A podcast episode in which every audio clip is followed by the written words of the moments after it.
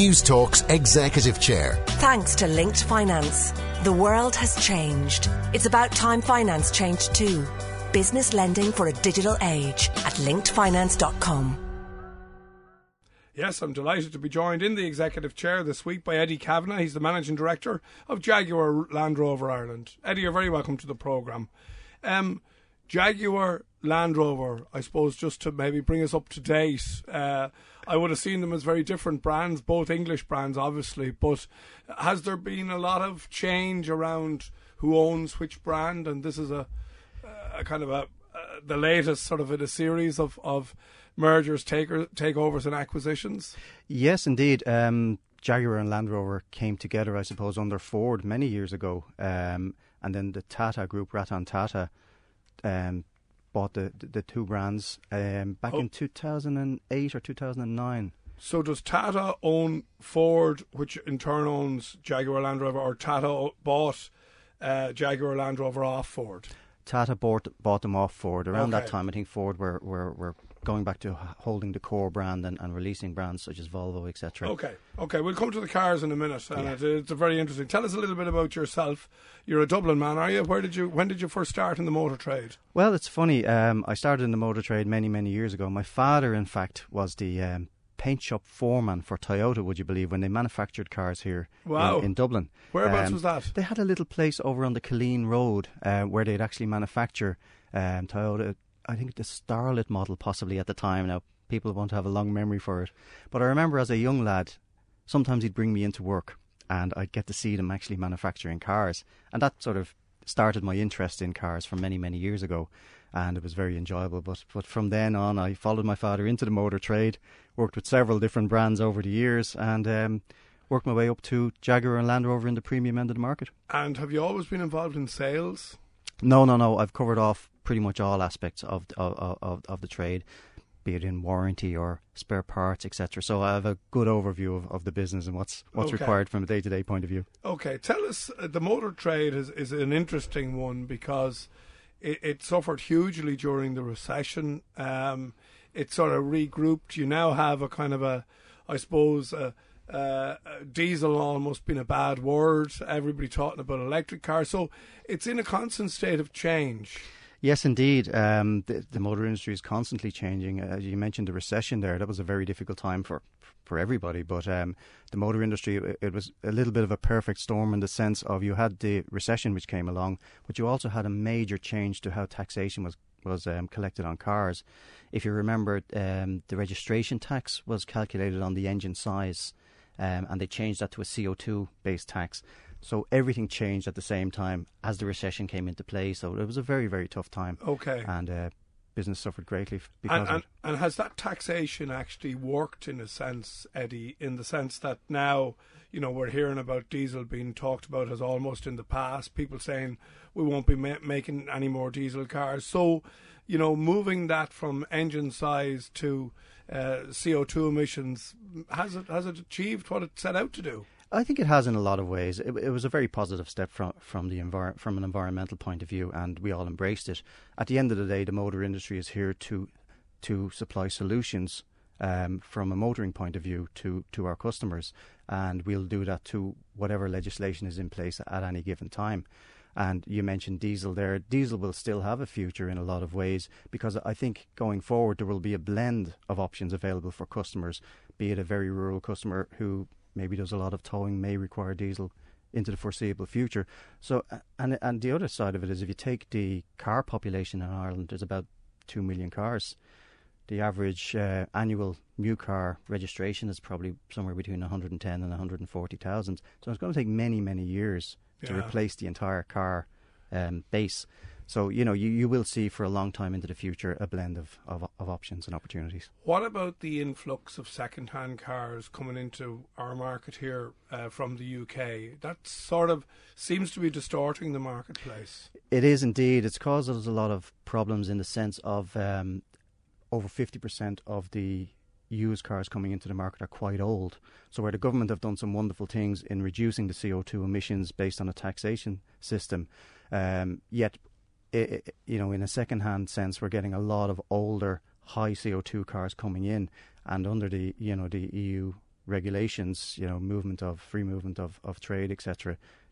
I'm not sure what can be done to address that situation. Right. So, you know, we're cleaning up our act in a big way on new cars, but at the end of the day, there's a lot of older and used cars coming in, which which is causing problems. Another, uh, and again, you know, technology is everywhere, particularly in your business, but a second-hand car now isn't kind of like a second-hand car of old. In other words, you accept, you expect a second-hand car to start every day. In other words, the reliability factor uh, a lot of the, the components being computerized. Uh, the fella down the lane who used to fix your car maybe has been sort of squeezed out. These are all changes that are happening sort of daily, aren't they? Yeah, there's been massive change in in uh, in um, technologies uh, in the car, and you'll see that yeah, we're just about to launch our first all-electric car, the Jaguar I-Pace, um, and you'll see a, a considerable jump forward in technology. You, you've actually, you know, you, you mentioned it there, but you, have also got um, road sign recognition. You've got, you know, road line recognition within it. You know, yeah, parking assist, all sorts of things to to make the journey a lot easier for um, for a customer. Let's talk about the Jaguar brand again. Uh, high end British. James Bondish, as as in you know a gentleman's car, uh, like if we if we look at the essential brand qualities, uh, did Ford kind of maybe try and make it a car of the people rather than the sort of premium place that it used to, to occupy? No, not at all. Um, Ford gave gave um, Jaguar a lot of its own space uh, uh, to to develop in, into the future the models that it felt it required at at a premium level, and um, Tata have come along now and and enhanced that message and broaden the appeal. Um, Jaguar have, have now got SUV models uh, in the last two years. Three new SUV models have been introduced, including the new I-Pace, which we're just about to launch. So um, Jaguar is trying to broaden its appeal. You'll see that um, from a technology point of view and from a sporty design point of view, it's it's still out there, cutting edge, but also very very premium at the same time. Do do we not want saloon cars anymore, Eddie? Is, is when when we see you know, I suppose classic saloon cars like like Jaguar mm. Getting into SUVs. They're clearly doing that because that's what the customer wants. Yeah, it's a funny thing, Bobby. You, you, over the last number of years, we have definitely seen, and not just in Ireland, on a on a global basis, we've seen a move away from saloon cars to a sense and into SUVs. Um, I think a lot of it is to do with people's lifestyles and um, you know you know the requirements from a, a modern family. Um, an SUV maybe sits a little bit better in profile. But who knows? That that trend could change again in a number of years. And um, as I said to you earlier on, we're here to facilitate our customers and, and we'll bring to the market what, what the requirements are. We saw Prince Harry and Meghan uh, driving away from the wedding in a in a classic E-type Jag, which I just thought was such a beautiful car. But uh, they were driving an electric version. So, is there? Do you think that there's probably a future for the classic model with an electric engine. Yes, there's. I think there's certainly something to look at there. Um, I think it was a, a wonderful idea, and, and it brings back to life the beautiful classic car um, in a modern environment in a very friendly and efficient and effective way, and a very acceptable way to the public. It's a lovely thing to do, and we will see some more of that going forward into the future. Um, certainly, the future is very bright for, for electric cars. You mentioned the I-Pace there. What what what what's what differentiates it from its its its competitors? Well, I-Pace is literally just about to hit the market. Um, it's the first premium SUV to hit the market as an all-electric vehicle. The technology level within the car is, is very exciting for us all. And the, the, great thing about the I-Pace is it's got a, a battery range of 480 kilometres. And when you consider that the average driver is probably doing 60 kilometres a day, um, I think this is something that's going to address people's concerns over range anxiety that we, have heard so much about in the press. And even if you're driving hard, will you get 480 kilometres? Uh, like, would, would, would could you conservatively say you could half that if you were if you were driving it hard? I you'll get more than half of it. It, it, it literally, it depends on, on driving, and it's the yeah. same with fuel consumptions. It, it, depends on how you drive and yeah. driving styles, etc. Uh, finally, Eddie, um, we, we, we, something we didn't know about you. You're a keen photographer, is that right?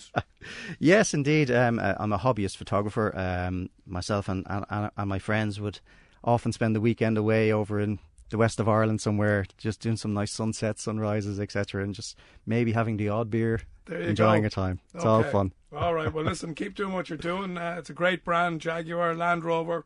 Um, and thanks for joining us and every success with the I-Pace. Thank you very much.